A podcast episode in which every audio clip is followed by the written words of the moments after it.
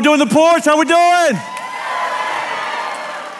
Hey, I want to welcome you. If you're a guest with us, welcome home. If you're tuning in from Fort Worth or Houston or one of the streaming campuses, or you're driving in your car listening uh, somewhere around the country, we're glad you are as we continue this series, First Comes Love. If we haven't met, my name is JP or Jonathan Pokluda, and uh, it's just a privilege to be here tonight and uh, jump into this series. So, uh, we're talking about relationships. And so let me start with this question, okay? Uh, who is the best basketball player on earth? Do you know who the best basketball player on earth, earth is?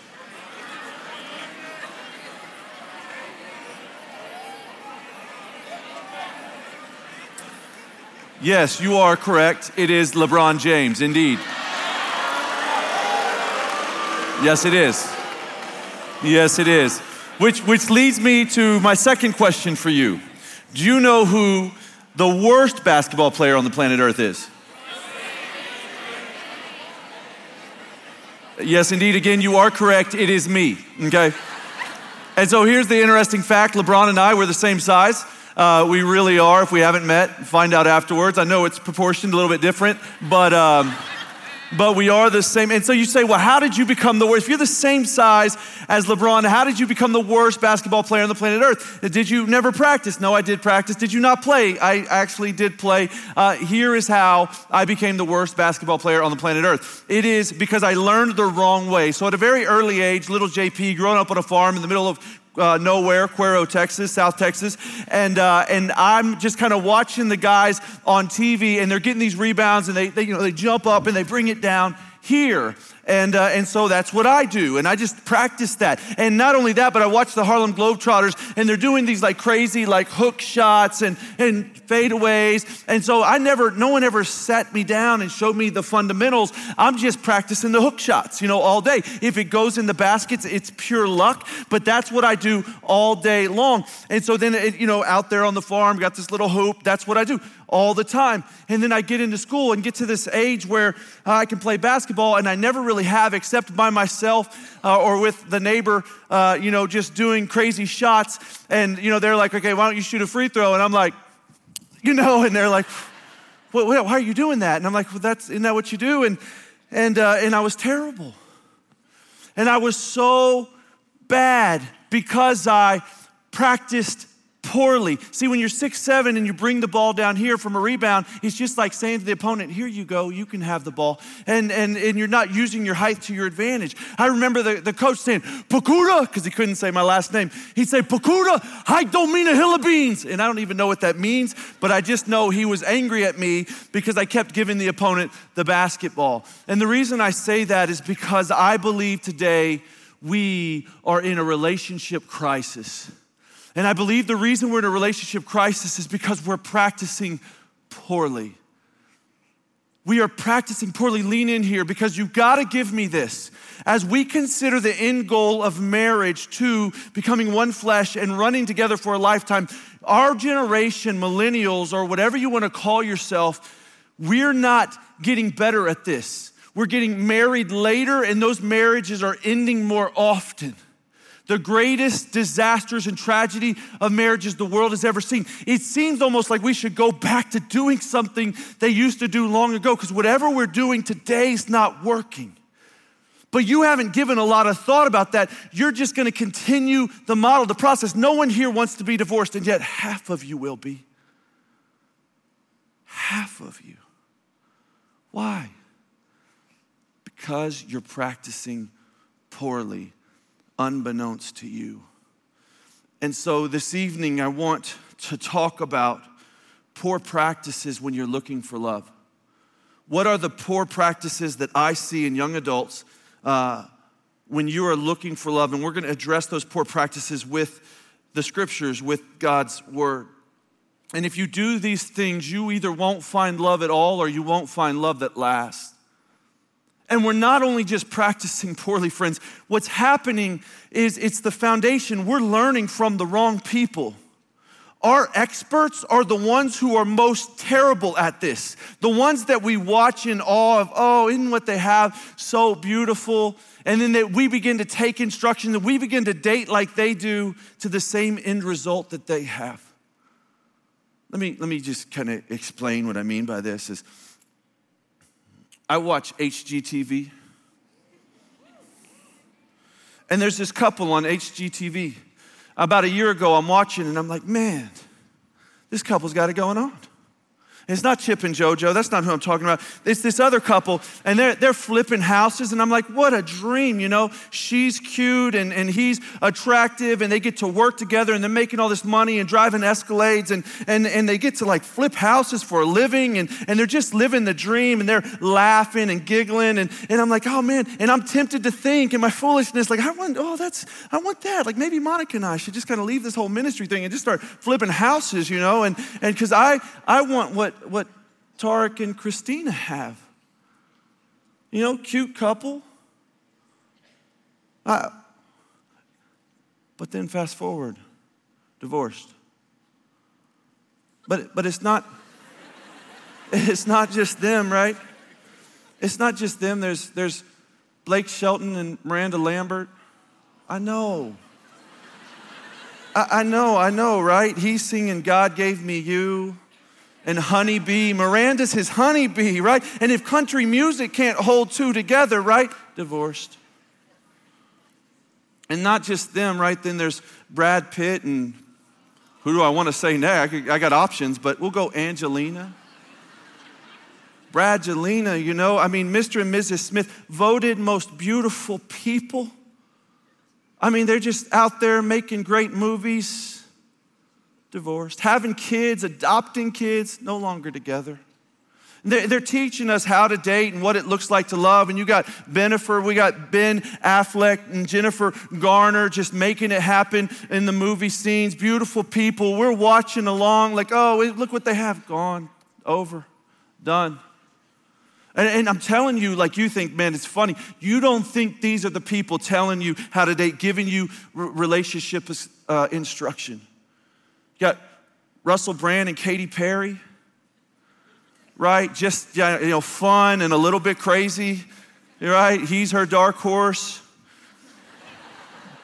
Broke up with her in a text message, now hear her roar. It's not it's not going well. And I could go, I got a list here in front of me. We go Ashton, uh, Ashton Kutcher and Demi Moore, uh, Gwen Stefani, Gavin Rossdale. We could go Katie Holmes and Tom Cruise, just a little crazy. We go Mariah Carey, Nick Cannon, Anna Faris and Chris Pratt, Ryan Reynolds and Scarlett. I know, I know, guys, I'm sorry. I'm sorry if you may, I'm the, I'm the messenger. Uh, Ryan Reynolds and Scarlett Johansson of the 21 seasons of The Bachelor, 19 heartbreaks, guys. These are the ones they're, they're saying, hey, sit down and date like I do. And guys, here's the not funny part we're doing it. We're learning from the wrong instructors and we're practicing poorly.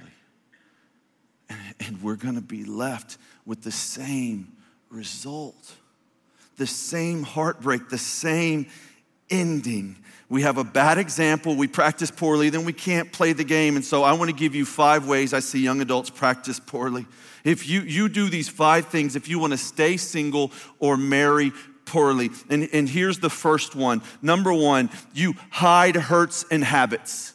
Hide your hurts and your habits. You are practicing poorly if you are hiding your hurts and your habits. And so let me take you back 13 years ago. I married the beautiful now Monica Pokluda, and we're going on the honeymoon to Playa del Carmen. And, uh, and we took, we didn't know what to take to Mexico for seven days. And so we took six suitcases, lots of luggage, lots of baggage. We take them there to the DFW airport. And remember those, you know, those long uh, escalators, really long escalators, like just go forever. And I've got the, I've got like, she's got one and I've got five because I'm like showing off, peacocking as the new husband, you know. And I'm like, I got this. And, and we get on that escalator and we get to the top and one of those suitcases grabs the side of the escalator, the part that's not moving, and it kind of jolts me forward. I hit her. We tumble down, true story, head over heels from the top of the escalator to the bottom of the escalator. I'm laying there like I can't get up. I'm bleeding. There's blood. Okay? Because I was like trying to keep her safe. And now I'm bleeding. Yeah, oh, and I'm bleeding. There's blood. And and here's the deal. all that baggage you're hiding, you're gonna take on the honeymoon. And it's gonna hurt. And it's gonna hurt in the marriage. And so, what kind of baggage am I talking about? I'm talking about hurts, guys. You, you know right now. Are you carrying with you right now a hurt? And are you dealing with that hurt by getting in another relationship? You know somebody broke your heart. You look back, you think about him all the time. You think about all, you've, you've stalked her on the internet.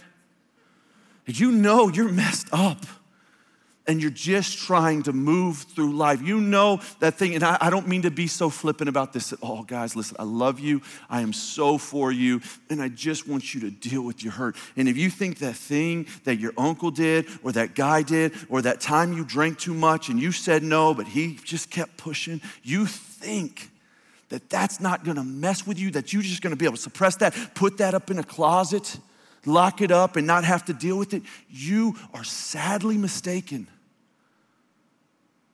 You think that you can, maybe it's something that, maybe it's not something you did, but something that, that uh, maybe not something that happened to you, but something that you were a part of, like an abortion, whether you're male or female. You know on that birthday every year, you think back and you know the hurt that you've suppressed, it's still there. And the only way you're going to be able to move forward and find a healthy marriage is if right now, today, in this season, you deal with it. You deal with it. And it's not just the hurts, it's the habits. It blows my mind, and it shouldn't because I was the same way but it blows my mind that, that some of you think that marriage is going to solve your habit. I, I've had guys look me in the eyes and say, Yeah, I'll struggle with masturbation. I'll probably struggle with masturbation until I'm married. Friends, you're going to struggle more when you're married. And you're like, No, I'm not. I'm going to be having sex all the time. No, you're not.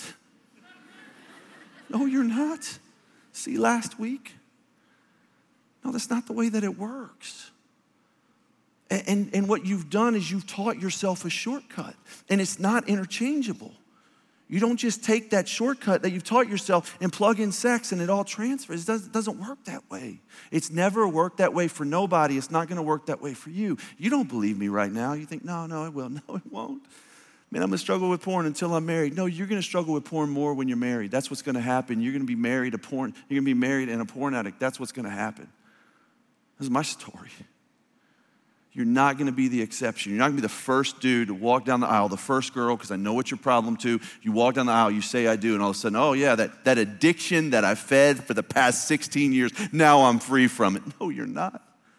That's not the way it works. So what do you do? You get well. You show up here 6:30 p.m. Monday night. You stop coming to the porch if you need to. You start showing a regen instead. Stop coming here. If you're listening, you find a, a celebrate recovery or recovery ministry or regeneration in your city and you go there. Maybe it's shelter from the storm. Some, some of you, you're like, I've heard it, I've thought about it. Hey, hey, hey, stop thinking about it. Stop thinking about it. Now's your time. That's why you're here. It's why God, in His mercy, is speaking these words to you right now, or at least allowing you to hear these words right now, so that you'd act on them you deal with your habits. Some of you, you drink when you're stressed. You know what comes with marriage? Stress. You're going to drink more. You deal with that right now. 2 Peter 2, verse 19 says, People are slaves to whatever has mastered them. If you're a slave, start with God. I'm a slave. I'm a slave. I can't stop. How do you know if you're a slave? Listen, if, look, look backwards in the past month. Have you looked at porn? Have you masturbated in the past month? Have you been drunk in the past month? In the past 30 days? Is that's where you've been? If so, start with I've got a problem. I need, I need help. I've got to deal with this baggage. In regards to hurts, it may be forgiving someone. You think, man, you don't know how I've been hurt. Man, I've hurt. You're not going to surprise me. And I'm telling you, God calls you to forgive people. 1 John 1, verse 5 says, God is light. In the God that we worship, there's no darkness at all. If we claim to have fellowship with Him and yet walk in darkness, we lie and we do not live out the truth. But if we walk in the light, if we're known as He is in the light, we have fellowship with one another. And the blood of His Son, Jesus, purifies us from all sin. What am I asking you to do? That, that hurt and that habit that you're hiding, to bring it to the light, to tell someone tonight and say, Hey, I need help. Will you hold me accountable to taking the next step in forgiving or recovering or getting help, will you help me? Because I've been too afraid. I've been hiding this. I've been thinking I can deal with it on my own or I don't have to deal with it at all. Don't hide hurts and habits. Heal from hurts and deal with habits. Write that down. Don't hide hurts and habits. Heal from hurts and deal with habits. the next thing you do if you want to practice poorly is you stay selfish. Number two, stay selfish. You are practicing poorly if you are doing things that allow you to stay selfish. Uh, are you right now feeding selfishness? You got to think about this one. How, how do we feed selfishness? We live alone. That's one way. Is like, man, I just want the freedom to do whatever I want to do, and I want to do it. I want to store up money so that I can go somewhere when I want to go there. I, I want to, I want to buy what I want to buy, eat where I want to eat. You, you feed your preferences. I've said it before. Preferences can rob you of paradise. When you start feeding your preferences, which, which is common, everyone's teaching you to do so you are feeding selfishness, and there's no room for selfishness in marriage. And you say, Well, what can I do? One thing you can do is you can get a roommate. You can get a really dysfunctional roommate. That will prepare you for marriage, okay? Get a roommate that leaves their clothes everywhere, all over the floor, and doesn't do the dishes. Some of you are like leaning over to your roommate and say, You're welcome right now, okay? do that. That's, that's, what that's the kind of roommate Monica has. Um, you'll, you'll figure it out in a minute. Uh, and, and so I don't want to lose you, because I said get a dysfunctional roommate. You think, oh, he doesn't mean that. No, no, I really do. I, I mean, here, here you're going to have a dysfunctional roommate for the rest of your life because you're going to have a human roommate. If you want to get married, if you get married, you're going to find yourself with another human being, and they're going to be different than you, and that's going to create dysfunction. And so it's, it's a beautiful thing when you can learn to, to resolve conflict right now when you don't just kind of go your separate ways, you sit in the living room and you work through it. You look each other in the eyes and you work through it in a biblical way that honors God and it's, it's training you. It's training you for future relationships. We even date selfish. Like I hear this, like I'll, ask people, what do you love about him? Well, I love the way he makes me feel. It's a selfish response. What, what about when you don't feel that anymore? Are you, gonna, are you still going to love him? What about when he doesn't make you feel that way anymore? And so then what we do is we, we jump into something because of the way it makes us feel, and then we jump out of it when we don't feel it anymore, and then we jump into something else because of the way it makes us feel, and then we jump out of it when we don't feel it anymore. Is that training for marriage or training for divorce? It's training for divorce. You've gone to a university for divorce. Like if you look backwards and you see lots of relationships, okay, then you've got to start with, man, I've got a really bad track record. I can't choose them. Everyone I've chosen has ended. And so, what am I waiting for? And I've talked to people, and it's like you're waiting. It's almost like you think marriage is like the flu. Like I'm just gonna catch it. Like it's gonna happen to me. Like, like I'm gonna be somewhere and love's just gonna come upon me. And it's, it's not that way.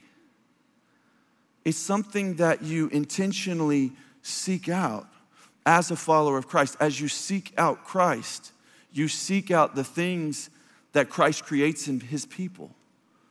As you look within his people. And so, how do you do that? You serve. How do you kill selfishness? You serve. So, you're listening right now, you're hearing my words, and here's a simple question Are you serving? Are you serving in the church? Is there, is there a part of your week that's designated you going somewhere that you don't have to be except for you willfully, willingly, you are there donating your time, giving of yourself, pouring out? This is tremendous training for marriage that you're you are the most you are the engine of the church the most powerful force that, that the world has ever seen. Young adults you are the engine. How are you doing? Are you the first one there willing to set out chair, chairs willing to stay late willing to lead willing to find gaps and not just point them out like a critic but stand in them? You're serving. You know, I, I don't know if you are. And some of you, you are. Some of you, we get to serve here together. But if you're not, friend, because I love you, I urge you to serve, serve within the body. Don't stay selfish, serve selflessly. The scripture says in Ephesians 5 21, submit to one another. It's talking about marriage. Submit to one another out of reverence for Christ. It says, Wives, submit yourselves to your own husbands as you do to the Lord. And then to this, it says to the husbands, uh, verse 25, love your wives just as Christ loved the church and gave himself up for her it says in verse 28 in the same way, husbands ought to love their wives as their own bodies. He who loves his wife loves himself. This is such a high calling that you would love some woman like Christ loved the church and bled out for her, gave his life for her, set aside his own desires for the betterment and the salvation of the church. This is crazy. If you did this, the world would change. And it starts with just small steps of selflessness. There's no room for selfishness in marriage. Let me, let me tell you how this verse applies to me. Love your wife as you love your own body. Man, I get in bed, like right now when it's fall, like cold last night. Love it. Get under those covers. We got like this foam mattress, like this Tempur-Pedic thing. It's, it's like a knockoff Tempur-Pedic. It's amazing. And uh, I get all snuggly under there. Like, I like it cold, you know. And and all comfortable and just like right about to catch those Z's, you know? And, uh, and then Monica, my, my amazing wife, says, Babe, are you sleeping?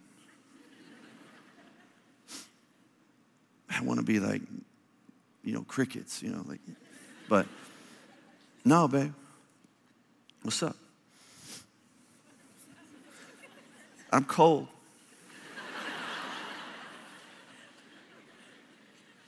That's interesting.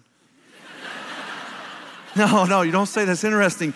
You get your hiney up and you get to that thermostat and you change that thermostat because you know what I do when I'm cold? I change the thermostat. And so if she's cold and I'm gonna love her like I love my own body, I'm gonna be finally aware, acutely aware of what her desires and her needs are in any moment so that I can meet them and put my own aside for her. That's where you say, oh. Blake Shelton and Miranda. He didn't do that. Don't stay selfish, serve selflessly. Write that down. Don't stay selfish, serve selflessly. It's an amazing time to serve within the church right now. N- number three, the things that we're doing as we practice poorly, we're looking for love in all the wrong places. Are you right now look? Are, are, do you look for love in the wrong places. You are practicing poorly if you are looking in the wrong places because what you find in the wrong places are the wrong people. And you get stuck in the wrong relationship. Some of you, you've done this. You're thinking back right now and you're like, oh, yeah, I met him there, and yeah, that didn't work out so well. I hate when people tell me so often, they're like, man, just, I just don't know where to meet someone man, JP, it's so hard. Like they just like, where do you go? And so then they just result, they're like, man, I'm just gonna go to the bars and the clubs, you know, because I hope that there's a good person there. And and I'm just like, man, the amazing wives and the amazing husbands don't hang out at the clubs and the bars. Like you're stacking the odds against you, and you're thinking, no, no, no, they, they might because I'm there and I'm a good person. Well, maybe not, but um, but let's just say, let's just give you the benefit of the doubt and say you are. Okay, so maybe maybe out of the, the 2,700 people there at the club, you know, five clubs in one, wherever you're at, or standing at the bar, maybe you find the one who's there doing some sort of bartender evangelism, like they just got some kind of ministry that they started, that they're going bar to bar and just sharing the gospel, you know. They're like, hey, I'll, I'll take a, a you know, a virgin margarita, and, and by the way, uh, did you know Jesus was born of a virgin? And, and, and, and they're just sharing the gospel, and you're gonna find them, and they're gonna be your husband or your wife, and it's gonna be beautiful, and you guys are gonna tell your story, but probably not. Probably not. Probably what you're gonna find in the bars and the club are selfish people, narcissistic people who are shopping out of desperation, hoping to find someone that's had one too many drinks that they might be able to convince to spend some time with them. And I just would urge you I'd urge you to look among God's people. You have the benefit of that just because of where you are right now. And I'm not saying everyone here are God's people. But you, you know, 2 Corinthians 6.14, do not be unequally yoked to unbelievers. We, we've made that abundantly clear, but you don't want just somebody who's like check the box Christian. You want someone who is radically running hard after Jesus, like their entire life is focused on the trajectory of Jesus. They're all in, they're radical, they're thinking about, hey, where are we going? They're serving in the ways that I said, and, and they're, they're going on international trips and they're caring for the widows and the orphans, and their money is God's, and everything they have is God's. And they're just all in, and if you want to find that person and have lots of babies and make disciples. That's just the scripture, guys. That's what he says. That's God's plan. That's the first great commission that God's people would find each other and be fruitful and multiply. Proverbs 13, verse 20 says, Walk with the wise and become wise, for a companion of fools suffers harm. Uh, in the clubs and the bars, you're stacking the odds against you. Why do we do this? Because you watch the movies and that's where they meet each other. Would you please stop taking relationship advice from the Kardashians? It's not going to go well for you. It's, it's going to go as it has for them. 1 Corinthians 15 33 says, Do not be misled. Bad company corrupts good character. And so, if you hang out with the right people and the, the right places, can, can you hear this? That's half the battle. Like that makes it so much easier. If you just did that one thing tonight, you just started hanging out in the right places with the right people, you've at least increasing your, uh, increased your odds of bumping into the right person. It actually does two things. One, it allows you cons- to consistently be around good prospects, right? You're, you're looking to marry someone completely sold out for Jesus, and so you're hanging out with people who are completely sold out for Jesus. That helps you. The, the other thing that it does, right, is it allows the church church to get to know you, to protect you, to care for you, and then to point out prospects to you. Okay, that, that, that's why we are so, not why, but one of the reasons we hammer this idea of community that every single person here would on a weekly basis meet with a small group of people that you are going through the scriptures with and holding each other accountable. We call that community, that you would have a small group. Listen, your church is not 2,700 people, 4,700 people, uh, 5,000 people, or even 100 people. Your church should be about six to 10 people who will help you make rent when you need to, who will care for you when you've lost your job, who will bear burdens with you and celebrate victories with you. And, and they'll say, hey man, he's no good for you. Hey, she seems awesome. And they'll help you when, when your heart starts going crazy and you can't think straight. They'll help you think straight. And what they do in Song of Solomon 1 4, it says their, their friends and their family looked upon their loved and, and praised it more than the party. They, they look at two people and they're like, man, that just makes sense. This weekend in that chapel, a couple days ago, I did a wedding it was an arranged marriage. You guys know what that means, arranged marriage? Yeah, I did an arranged marriage. Probably not what you're thinking, though. This is how it was arranged. She lived in Dallas, he lived in Fort Worth. Some, some guys just kept saying the same thing, man. Y'all need to meet each other. They're both in the church, both plugged in, both plugged in, both members, both serving, both under the authority of the elders. And people kept bumping into them, like, hey, man, y'all should, have you met Morgan? Hey, hey, Morgan, have you met Andy? And then another girl. Hey, listen, have you have you met Morgan? Have you met Andy? And then and then another girl to Andy. Have you met my friend in Dallas, Morgan? Man, y'all just I think because you both serve and you both I think y'all belong together. And then he's on an international trip in Ethiopia, and two girls come up to him and like, okay, Andy, we got the perfect girl.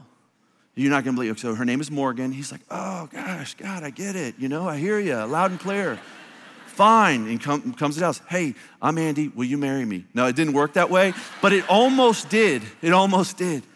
And there we are. And you know what it was? It was a this just makes sense wedding. And that's the only weddings I do. Now, you want me to marry you? Like the only weddings I do are this, this just makes sense. Like, man, you guys, y'all, oh, yeah, I can see this. It's arranged marriage. that God used the body to bring those two together.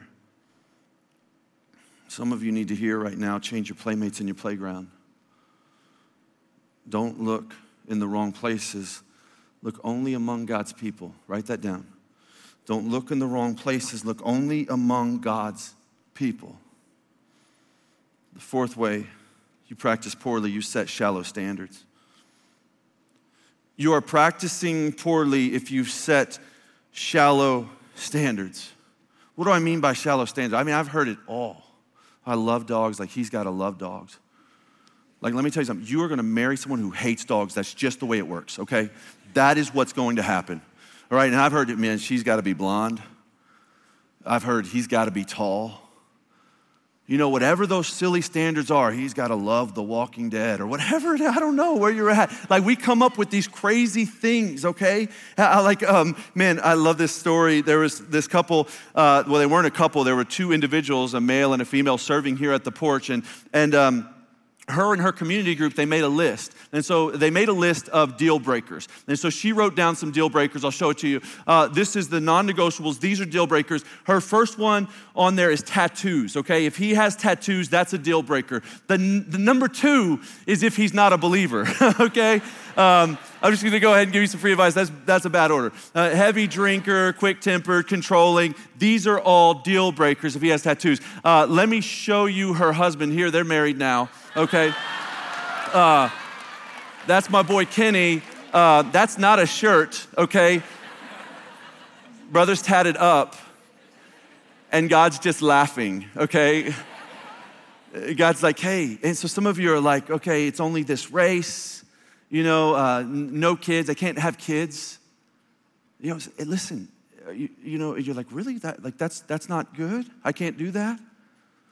Here's what I tell you care about what God cares about. I mean, have standards rooted in Scripture. Have your standards rooted in Scripture. Remember what I said? Preference robs you of paradise? Have your standards rooted in Scripture. Let me, let me give you a good Scripture. Um, I, I, taught on this. It's, it's actually the, the number one listened to podcast on the porch.live called Identifying the One, and it was this text.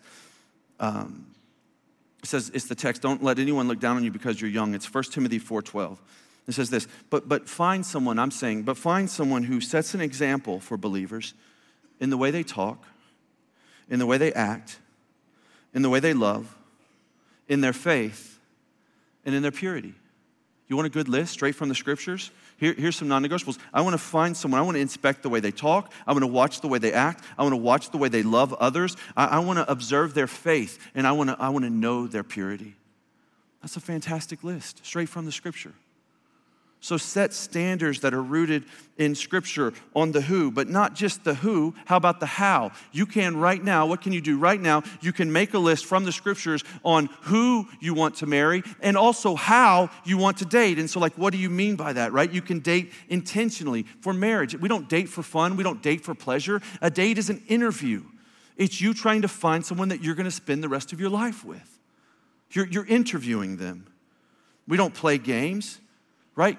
Games are fake. You don't hang up on somebody to see if they'll call you back or, or not respond to their text just to, to make them wait a little bit. Romans 12 9 says, Love must be sincere. Games create fake relationships. That's what they do. You can just be sincere. You can say what you mean. You can talk about where this is going. You can be intentional. And then you date with absolute purity. Talked about that last week. 1 Corinthians 6, verse 18 through 20 says, Flee from sexual immorality. All other sins a person commits are outside the body, but whoever sins sexually sins against their own body. It says this listen, do you not know that your body is a temple of the Holy Spirit who is in you, whom you've received from God? You are not your own. You've been bought by a price. Therefore, honor God with your body. Okay, what, what does this mean? Anybody follow the Harvey uh, Weinstein thing? The producer in Hollywood uh, accused of sexual assault and rape. And um, did you guys catch this? It's interesting if you didn't, you know, watch the news every now and then. But um, Ben, ben Affleck Ben Affleck spoke up and he just said, Hey, that's appalling, you know, what he did. That's crazy. And, and then what happened is someone said, Hey, Ben, I just want to remind you do you remember when you groped uh, Hilarie on, on um, Total Request Live? Uh, you, you grabbed her breast. You remember that. And then, and then Hilarie comes back and says, Hey, I remember that. I was a child, right? Hilarie Burton. And, and now Ben Affleck's caught all this bad rep because he grabbed this girl's breast. And let me ask you a question What's wrong with that? Why is that not okay that he did that? I hope what you're thinking is because it's not his body. That doesn't belong to him. He can't just do what he wants to with it. It's not his. And here's my news flash for you it's not hers either. It's God. Do you not know that your bodies are temples of the Holy Spirit who is in you, whom you've received from God? You are not your own. You are not your own. You are not your own. You've been bought by a price. That price was Christ, it was Jesus' blood. Therefore, honor God with that body. It's his body. And so you think, well, I can do whatever I want to with it because it's mine. No, it's not. You got it on loan. And so before you put your hand up her shirt, why don't you ask for permission from her father?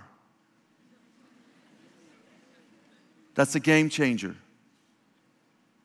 Before you get all handsy, right? Before you lay down on the couch, you're watching a movie, before you go there, a little makeout session. Hey, God, are you okay with this?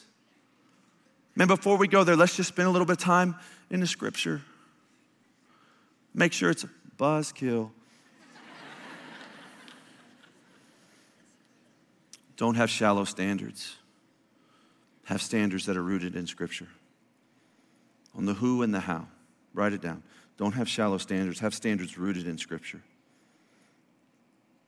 Number five, you want to practice poorly, you passively pursue Christ.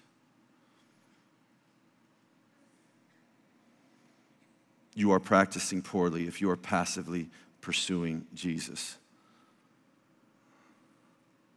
Some, some of you, man, you, you got to self identify right now because this one's important.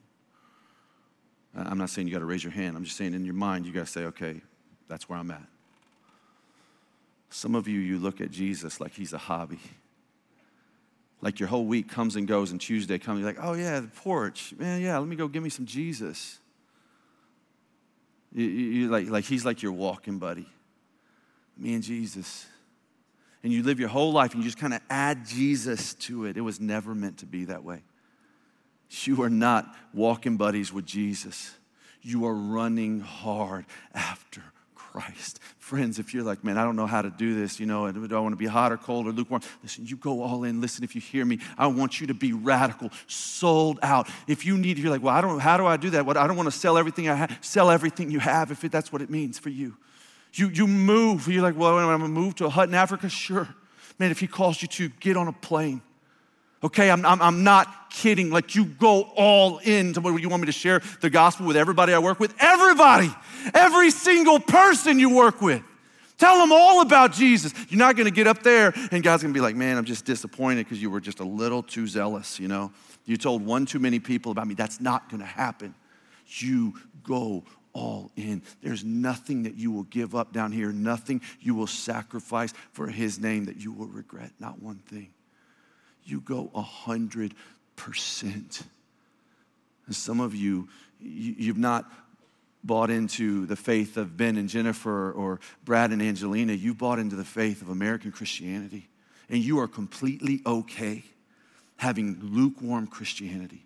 And it is not okay. It's not Christianity. It's not Christianity of any kind. He says you're neither hot nor cold, so I spit you out of my mouth. And I'm not fear mongering right now. I'm not trying to scare you into the faith that won't work. I'm trying to, to get you to examine your life just to say, you know what, self identify in your mind. Am I, am I all in with Jesus? Did I wake up thinking about what he gave for me on the cross? Or am I beat down by my sin? Or am I lost in the world? Or is marriage such an idol for me that Christ is in the back seat? He says, Hebrews chapter 12, verses 1 and 2. Therefore, since we are surrounded by such a great cloud of witnesses, the heroes of the faith, those who've gone before us, other brothers and sisters who love Jesus, let us throw off everything that hinders us. Let us deal with our hurts and our habits that hinder us and the sin that so easily entangles us. And let us run with perseverance the race marked out for us, fixing our eyes on Jesus, not just the beginner of our faith, the pioneer of our faith, or the, the starter of our faith but the perfecter and the finisher of our faith, the one who says it is finished, the one who gave his life for us. Let us run hard after him. And what happens, right? This is what you do is you live your life and you run. You wake up and you run and you're running a race and you're serving. And, and somebody says, hey, the church needs this. You say, I got it. And all of your resources are his. And you're running. And, and we're going to go to Haiti. I'm in. We're going to go to Ethiopia. I'm in. Hey, we need people to serve over here. I'm in. And you're running and you're at the porch on Tuesdays and region on Mondays and church on Sundays. And you're just running the race. And as you get down the track, you look beside you and you start to see the same people. Oh, we were in Ethiopia together. We were in Haiti together. Oh, yeah, last Tuesday we were playing broom ball. Oh, you did that porch thing. Oh, yeah, I was serving there too. Oh, I see you again. And you just start seeing the same people. And you, you look back and you say, hey, you want to run forever with me? And they say yes. And that's what it looks like. Hey, you just want to keep, we've been running towards Christ. You want to keep going? You want to, you want to just keep going? Like we can keep going. Yeah, let's keep going. You keep going. And so you throw off everything that entangles you, the hurts and habits. You serve and you kill selfishness. You run with Jesus people the great witnesses, and you commit to only looking for a partner who is running hard after him. The point of this message is that if you're here and you're waiting to get married, you don't have to wait. You're not just waiting. Hear me clearly. Every single thing that I said tonight, you can begin to do today. It's preparing, it's not just waiting it's preparing. And it's a really tough message to give because some of you are going to take this and try to create a formula and say, well, if I do these five things, then God has to give me this. And it doesn't work that way. You may do these five things, walk outside and get hit by a meteor, okay? That may happen. I'm just saying, man, I don't, I don't know what He has for you. I have no idea. And man, that, that gets me more emails than just about anything. You're telling me, God, if I have a desire for marriage, that, that it's not promised to me? There's nothing promised to you except for God Himself. Can, can I tell you something? Some of you are disappointed by that. And it's just because you don't understand. And others of you, and particularly you gentlemen, you need to hear stop being passive you need to go through this list and you say, man, am I good? Like if I've, if I've dealt with my hurts and my habits and I'm serving and I'm in the church and I'm killing selfish, I mean, you need to turn to someone to your right or your left and say, will you spend the rest of your life with me? Or start with coffee? I mean, whatever works for you, you know? but, but, but you, need to, you need to move. You need to act. And, and, and what my fear is in saying that is some of you unhealthy men, you're, you're going to hear that and take that as permission to act. And I, I hope you get to a place where you're like, man, I'm going to get well. But if you're here, man, and you're running hard after Christ and, and you're doing these things and you want to be married, start by finding a godly woman and asking her to spend time with you.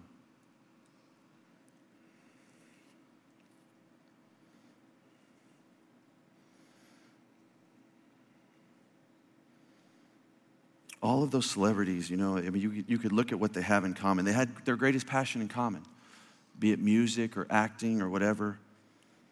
But it wasn't enough. I mean, they had incredible chemistry and, and shared interests, but it, it wasn't, they're beautiful. I mean, we, we go down the list, they're all very attractive. It wasn't enough. There's got to be something more to hold you with someone. I've done about 30 weddings.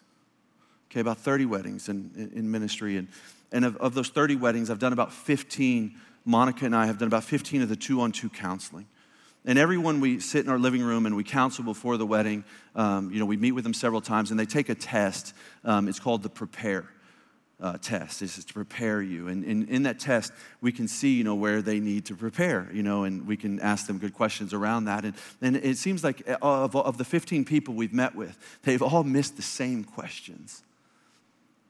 And it's all around these rose colored glasses and the expectations of marriage. And it's just going to be so different than what they think. Every single one of them, to a couple, has missed the same questions, some of the same questions. And I, I just reflected on that today and I thought about those 15 to 30 couples and I thought about what they've been through since I've done that wedding. Some of them have, have been laid off. One of them moved, uh, the couple moved to another city bought a house, and the first week they were there, lost their job. They got, uh, some of them struggled with infertility. They thought they'd get married and then have kids, and then they couldn't. One of them had, uh, got pregnant, carried the child to full term, and lost the baby. Another one lost a child at 16 weeks. They struggled with miscarriage, miscarriages. Um, some of them have gotten cancer. I was on the phone with one of them today. His wife had a double mastectomy. Uh, that was about a week after her mother passed away, dealing with cancer. You, you don't know what the future holds. And so when I talk in terms of practicing poorly and preparing, it's not just for marriage, it's for life. I have no idea if God has marriage for you or not, but I do know that today you can begin to prepare for whatever He has for you tomorrow. So don't hide hurts and habits, heal from hurts and deal with habits. Don't stay selfish, serve selflessly. Don't look in the wrong places, only look among God's people. And don't have shallow standards, have standards rooted in Scripture. And don't passively pursue Christ, passionately pursue Christ. I think we all just, at the end of the day, we want to be chosen. Think back to me in basketball. Like I can remember just standing there, the lineup, and and um, you know, it's like I'll take him, I'll take him, I'll take him, I'll take him until I'm there all by myself. You know, and it's it's extra embarrassing when you're like the tallest guy there by a foot. They're like, nobody wants the tall guy. I think that's our fear, right?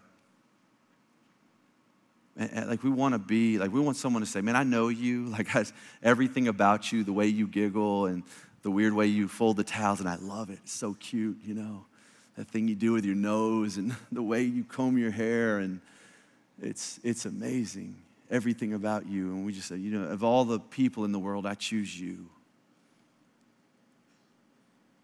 Before you leave here tonight i want you to know god did that. He took you pornographers and legalists,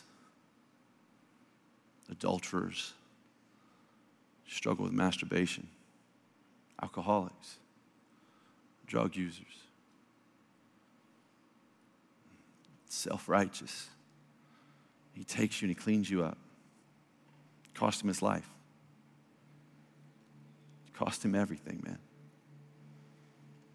It's really humbling to think he, he, God, has to take you and wash you, bathe you in His blood, and cleans you up, and He purchases you. It's as though He grabs you by the face and He says, You're mine, you belong to me. And I'm going to spend forever with you.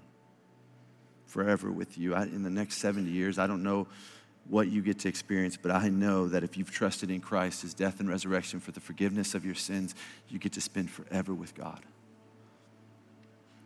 Friends, when did that stop being enough?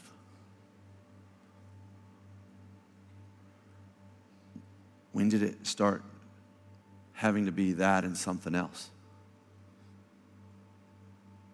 I'm telling you, a thousand years, a million years, a billion years, that's all that's going to matter that God chose you. Father, would you, I just want to thank you. I, I pray that that truth, would you help, please, that truth hit our hearts in a new way. Help us to believe it. Father, thank you for sending your son Jesus, purchasing ourselves to you, promising us forever with you in your kingdom. God, as we sing now, how amazing you are and how great is your love, would you fix in our hearts that it's enough, that we are yours and you are enough? Would you fix that in our hearts right now, God, please? In the name of your Son, Jesus Christ, amen.